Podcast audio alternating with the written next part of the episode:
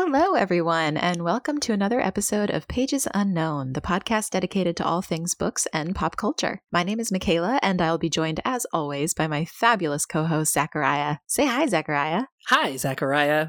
As a reminder, new episodes of Pages Unknown air every Wednesday. You can find us everywhere you get your podcasts, as well as on TikTok and Instagram under the name Pages Unknown. If you find yourself enjoying the podcast, please leave us a rating on Apple or Spotify. We hope you enjoyed today's episode.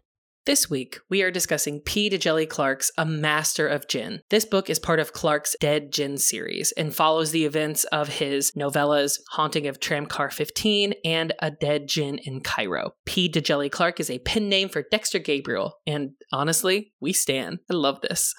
Absolutely. So, before we get into our feelings about it, we want to make sure that you guys are set up for success with a nice little synopsis of what this book is all about. So we're in Cairo in 1912. Though Fatma el Sha'arawi is the youngest woman working for the Ministry of Alchemy, Enchantments, and Supernatural Entities, she's certainly not a rookie, especially after preventing hmm, the destruction of the universe last summer.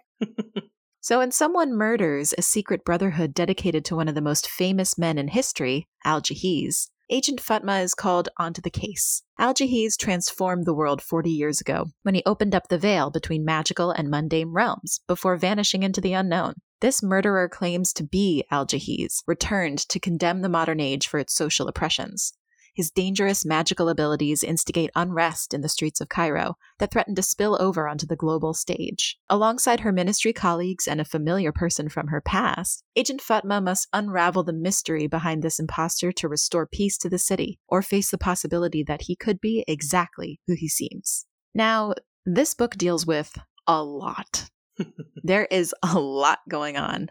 We've got mm-hmm. a ton of different themes and social issues that Clark is tackling here. We have a lot of characters, a lot of side plots. There's a whole mm-hmm. bunch to get through. So, we're going to just introduce rapid fire some of the things to look out for within the pages of this book that we think really stood out. We said this is set in Cairo. This is set in an alternative steampunk Cairo. Mm-hmm. So, we're dealing with, you know, more of a cog in the machine type thing. Magic is real. Humans and jinn live alongside one another. They are both aware of each other. We're dealing with colonialism. We're dealing with racism, colorism, classism, Orientalism, religious prejudice. Jim Crow is mentioned here. It's amazing yep. to me how beautifully and seamlessly Clark is able to write it all into the pages without it feeling overwhelming. It just feels very real. Mm-hmm. It feels like a real world where all these issues exist he's tackling all of it in a way that's really digestible. And all of it that we've mentioned here is kind of essential to the plot. These things set the circumstances for what is happening in this book right now this Al Jahiz individual, we're not going to spoil anything about this human, but this person goes into areas and talks about all these issues and connects them. The mass politics of it all, really getting folks to understand what they're saying and getting a lot of these folks who've suffered under these different systems on their side. One of the other kind of present things throughout the book is this religious prejudice, like you mentioned, Michaela. You got idolatry, and I can never pronounce that word correctly. I always say it incorrectly. Some of these people worship the old gods in Egypt, like Nephthys, and there are people who worship Isis. There are people who worship Anubis, all the old gods, and it contrasts very steadfastly throughout mm-hmm. the book against this push towards modernity, where a lot mm-hmm. of people are sort of more progressive. Routinely throughout the book, Clark juxtaposes how progressive this Cairo is supposed to be while still being deeply ingrained with all of these issues. You know, mm-hmm. this is supposed to be a very forward thinking society. And yet, just like in the real world, people are still stuck in the ways of mm-hmm. racism and colonialism and imperialism. The caste system is alive and well. The gap between the wealthy and the poor mm-hmm. grows larger every day, just like in our very real society. All of these things contrast with how this city is being presented. It's fascinating to read. The people who run this city, they're not just projecting this to its people, they're trying to put themselves on the world stage. Remember, this is an alternative history. So you start to see some figures from history and they interact with the rulers of this city. You, you start to see in this alternative history how Cairo and Egypt broadly is trying to actively become a world player. So those are some of the themes. I know we've already dumped a lot on you. let's tell you about some of the characters here. Let's talk about our our cast of characters. So like we said we've got Fatma who is the lead investigator. She is known throughout Cairo as being incredibly capable, very Mhm. intelligent and tenacious when it comes to solving a crime.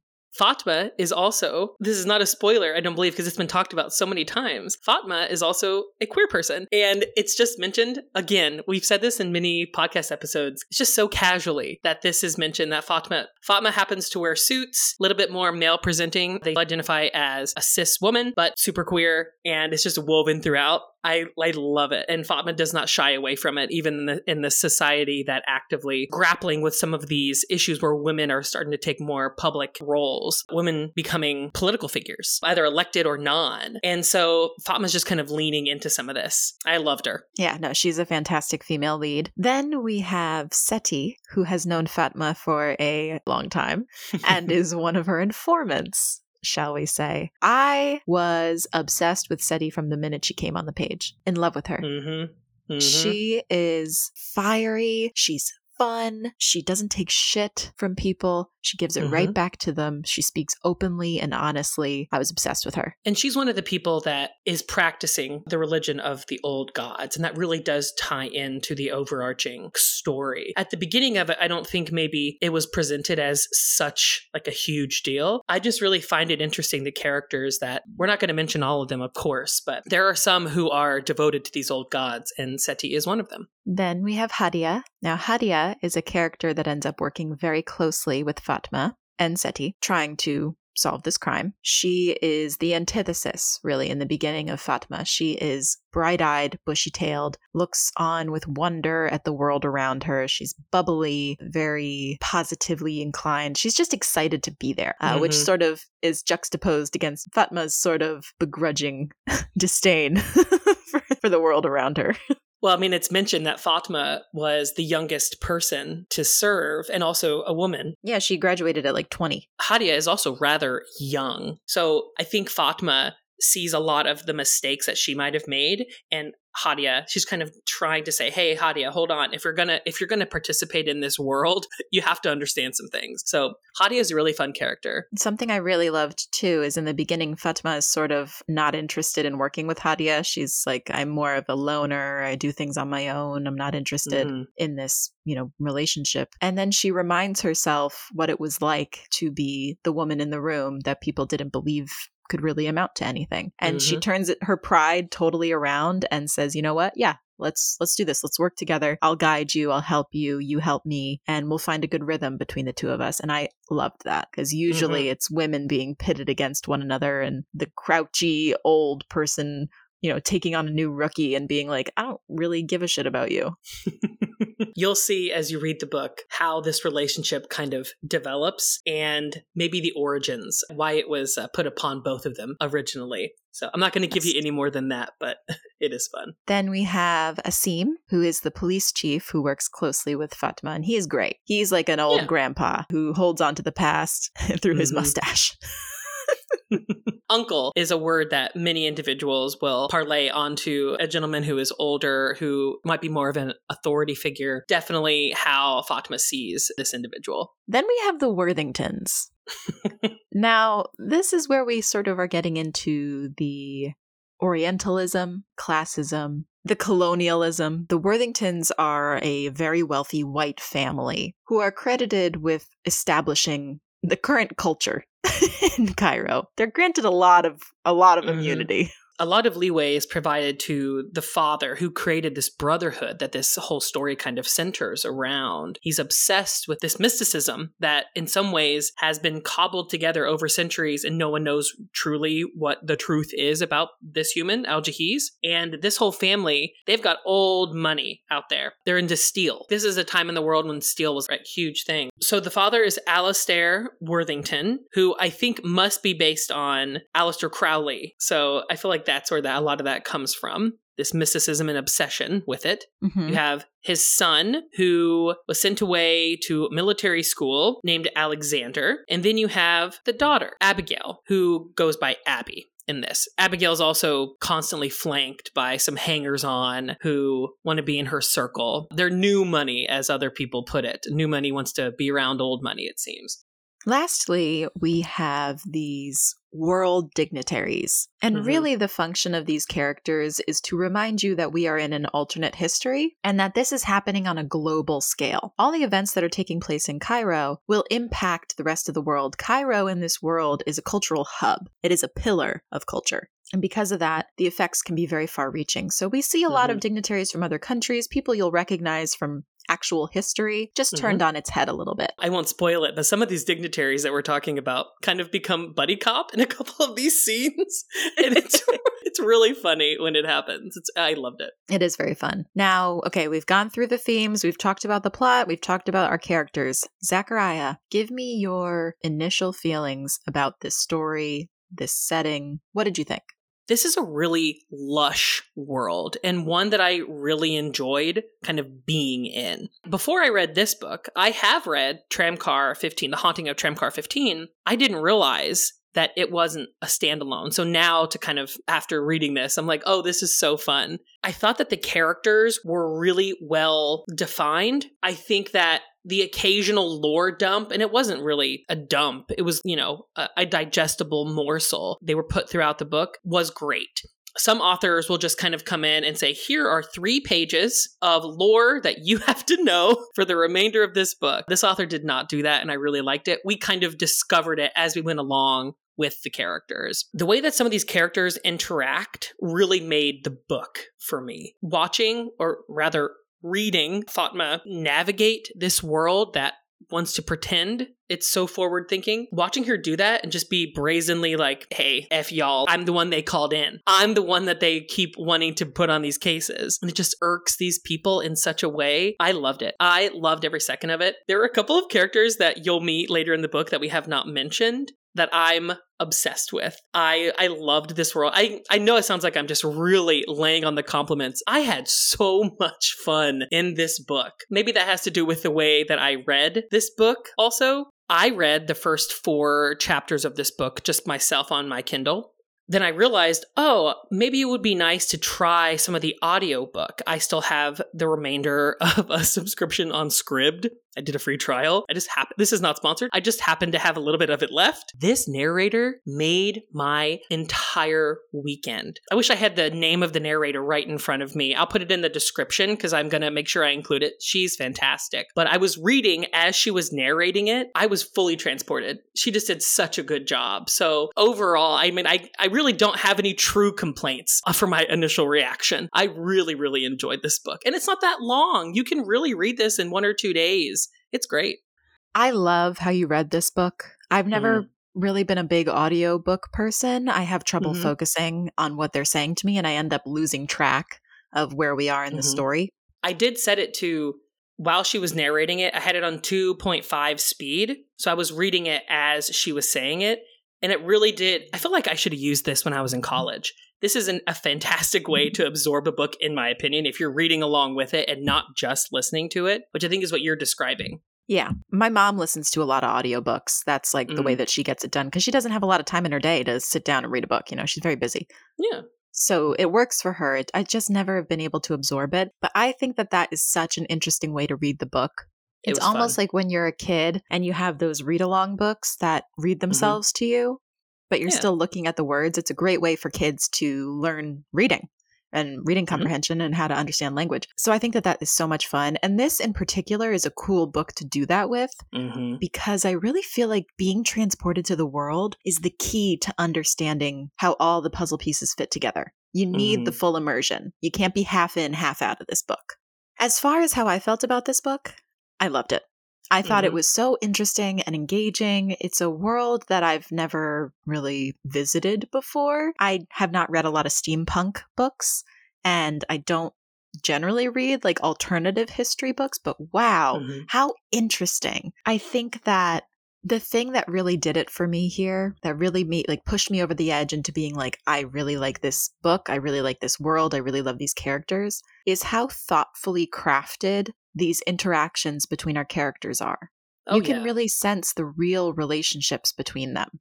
Mhm. The love they have for each other, the disdain they have for each other, the confusion about what's going on, the righteous anger that builds up Mhm. when someone is wronged or someone uses a slur against another Mhm. character. It's so beautifully thought out and well crafted, and you really can tell that a lot of care went into putting this all together. I loved it. Mm-hmm. I thought it was fantastic. It's one of those kind of book, and I know we've said we love this book many, many times over the past three minutes and 25 seconds here, but I don't think I've had this much fun. Like, I've been immersed in books.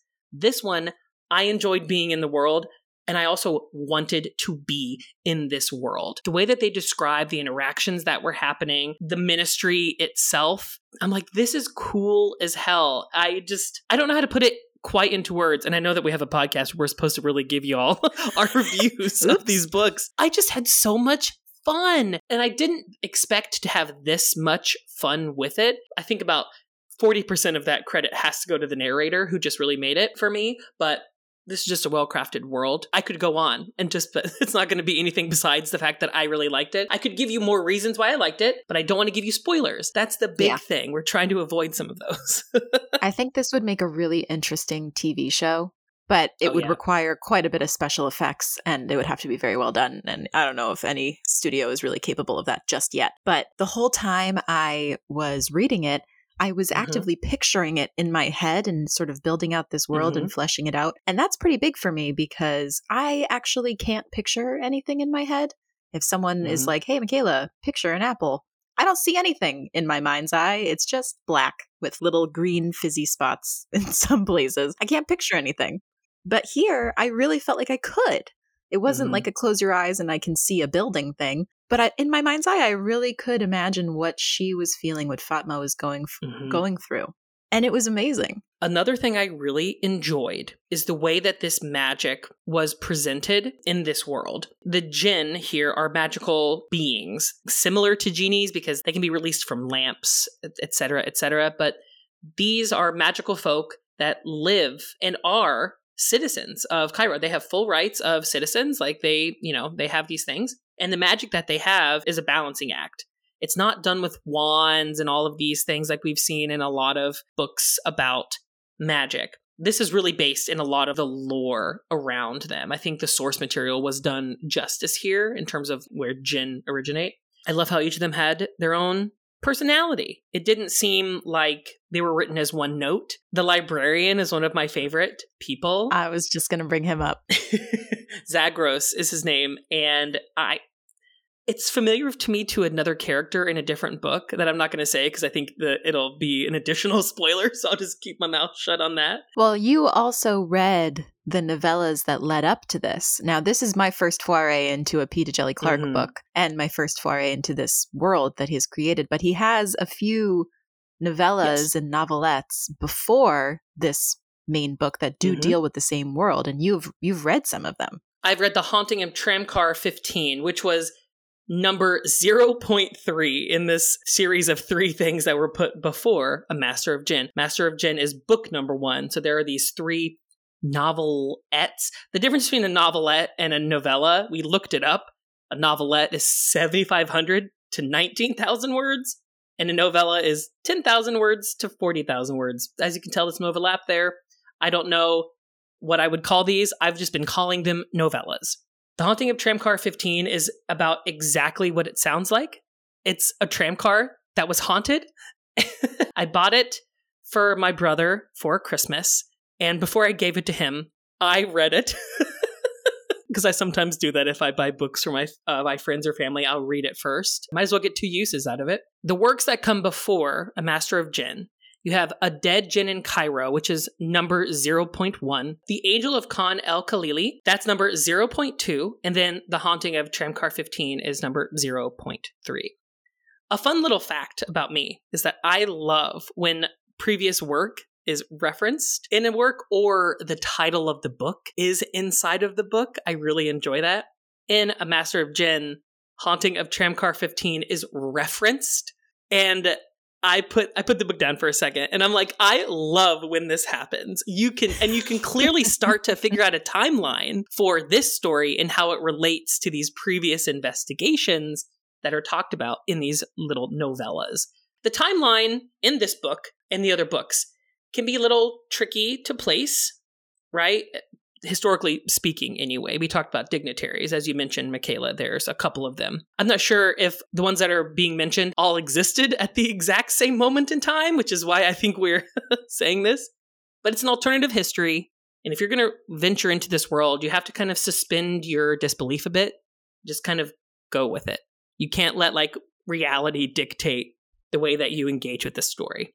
I definitely think I'm going to have to check out the novellas mm-hmm. now that I am very invested in this world and I have to wait a little bit for the next one to come out. So I mm-hmm. might go back and, and read them and we can we can talk about them off the pod. Maybe on TikTok you'll see a conversation about those. But I absolutely agree. I mean it can be very difficult in things like this with sort of a reality but turned on its head a bit. It can be difficult to place it in your brain mm-hmm. and make the timeline make sense. What you have to do is just don't even think about it don't let logic ruin the fun time that is this book. Just kind of go with the ride and, and, enjoy the flow of the book and just believe whatever they tell you. In this world, this is how it is. This book won yep. a lot of awards. Now we've we've reviewed a couple of books on this podcast that are very well received, books that people have had a lot of good things to say about. I think this is the most awards I've seen for I one of the so. books that we've we've reviewed. It's a Hugo Award nominee for Best Novel. It's a Nebula Award for Best Novel, a Locus Award for Best First Novel, a Compton Crook Award, a Goodreads Choice Award nominee for Fantasy, a Dragon Award nominee for Best Alternate History Novel, an Ignyte Award for Best Adult Novel, and it even has a couple more. I promise that none of these places that we just named, nor the author, has paid us to give it so many like words of praise. I think if I had read this book last year, I probably would have started pushing it a little bit for the Goodreads Choice Awards. I think that would have been one of the ones that I pushed, maybe even over some of the other ones that were in that category that I also really liked that we that we talked about on the pod. I don't know, there's a reason it won these awards. And it's not only these you know, companies. It's also just reviewers. People on TikTok really, really love this book. People on Goodreads. Mm-hmm. I went into Goodreads. Something I like to do is look through the reviews and see what people are saying, where their complaints are, where they're not so happy.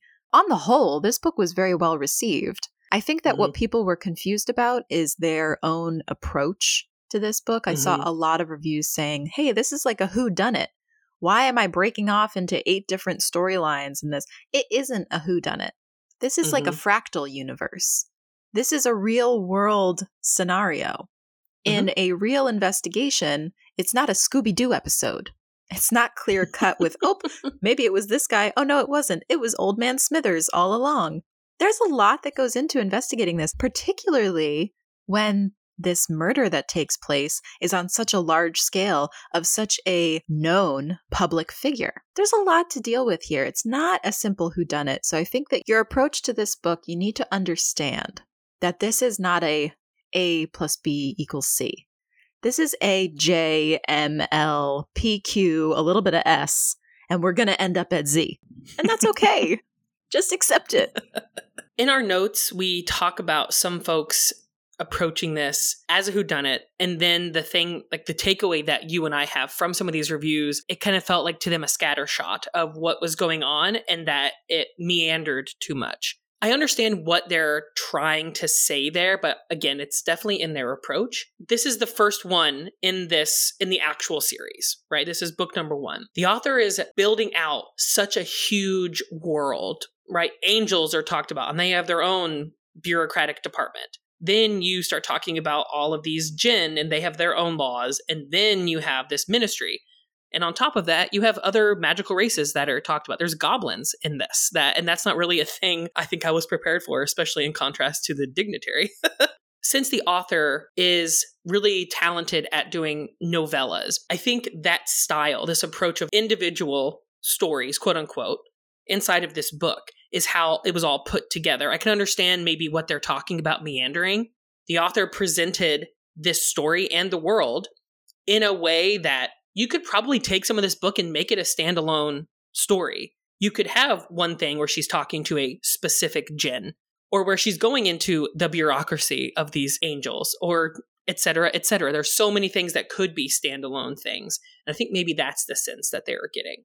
I love short form media in terms of, mm-hmm. you know, Instagram reels, TikToks, little videos mm-hmm. on YouTube, and it translates into the book world as well. I do love novellas. I've read a, a couple of them. Things that are, you know, could be plays, things that are vignettes, one shots. I love it when a, an author will give you a little taste at the end, a little epilog mm-hmm. that's just sort of a fun thing. This to me felt like a very nice blending of those two types of writing styles, a long mm. form and a short form. And because he was able to do it so seamlessly, in my opinion, it fleshes out the world a lot more to where it feels very real. To the people who felt like it was a little all over the place and that there were too many threads for them to find their way back to the original plot, it's absolutely fair.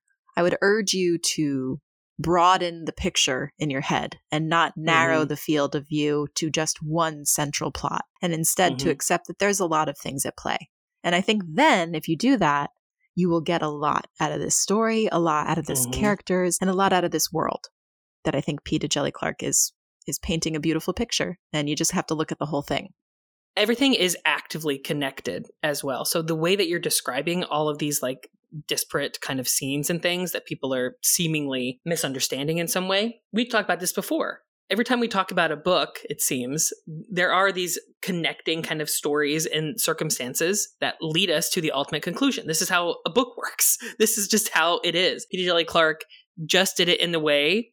Actually, I will say this reflected the bureaucracy he talked about because you have to go through so many places to get so many answers, to get an approval to do the next thing. That's kind of how this was laid out in some way. Yeah, it does, unfortunately, this style of writing sort of limit who I think would really glean a lot from it without mm. a backstory or without a, a, sort of warning beforehand of, of how to sure. go into it. Normally, this type of alternate history, I think, would sit really well with a lot of people that I interact with that are in the older generations. I think that old men typically veer towards historical nonfiction and historical fiction. Mm-hmm. I think that this would be a really interesting read for those people who are used to reading non magic based history books mm. whether fiction or nonfiction. I think this would be a really fun way to sort of deviate from that. There's a gentleman who I have recommended several books to who goes to my my beach club, which is like a horrible sentence. I feel like I hate it. I belong to a beach club. but I've recommended several sort of I'm sort of edging him towards magical realism and I think he would I could I could definitely get him into this book. I feel like that'd be a good person. Who do you think you would recommend this to in your life? I think I've said this before. But if if we had read it for the podcast, I think I'd recommend it to you, which is such like a silly. You can't keep saying me. I can't keep doing this. I know. I think my partner would really like this one. He likes historical nonfiction. He he just finished a book about the history of a group of people in South Africa. Very kind of niche, hyper specific. I feel like he would enjoy this. My father would probably enjoy this book. However, I think excluding the two people that I just mentioned, there are some people who will read this and probably won't come away with some of the the gleanings about all of the the things we mentioned at the beginning, all of these themes that we talked about, how colonialism is really at the focal point of this, right? The people that I want to read this are probably the people that are already going to pick it up. So I want people that wouldn't normally think about this genre being the one they pick up for them to go for it because the author does build a world that feels accessible and it's got magic, but the magic isn't even necessarily like the focal point of it. There's no real magic system for me to give you to talk about, right? There's no real mechanism. It's just the jinn have magic. That's basically it. The humans, I don't think, are actively utilizing their own innate magics. Some of anyway. them are, which is interesting. Oh, that's a whole nother thing. We'll leave off the pod. but yeah, if, mm-hmm. you know, I think that a lot of people think, okay, this is a standalone book. Is it a sequel? Do I have all these novellas? Do I have to read those novellas? Like, it can be a little overwhelming. Mm-hmm. But overall, I think if you decide to tackle it, you will find it very approachable. You'll find it very digestible. And if you just suspend your belief, I think you'll really get a lot out of it. just as a note, as you're talking about maybe feeling overwhelmed, I want all of our listeners to know if you pick up this book, just pick up this book. And if you really like it, go back and do the novellas. Because they are standalones, you don't have to have the this information from the first ones. They just happen to reference each other a bit and just build out the world more. Master of Djinn, you need to read it as a standalone. And then if you'd like that, just go back. Look at the others. Thank you so much for listening. As always, you can catch new episodes of the podcast every Wednesday, and you can find us on TikTok under Pages Unknown. If you like this episode, please share the podcast with a friend and leave us a rating where you get your podcasts. We appreciate all your support, and we'll talk with you next week.